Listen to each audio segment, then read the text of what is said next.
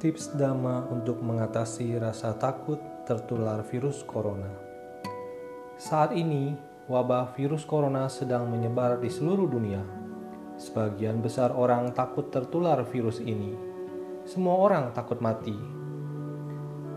Sesungguhnya, wabah penyakit ini adalah penyakit karma. Dunia sedang memetik buah karma buruk Terlebih, manusia semakin sadis memperlakukan binatang dan bahkan sesama manusia.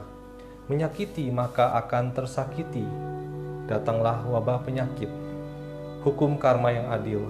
Kita tidak perlu takut terkena virus ini jika memang bukan bagian dari karma kita, namun tetap perlu waspada dan berhati-hati agar tidak mengkondisikan karma buruk kita berbuah.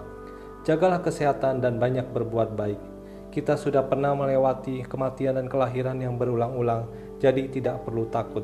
Semoga wabah ini segera berakhir. Semoga semua makhluk berbahagia.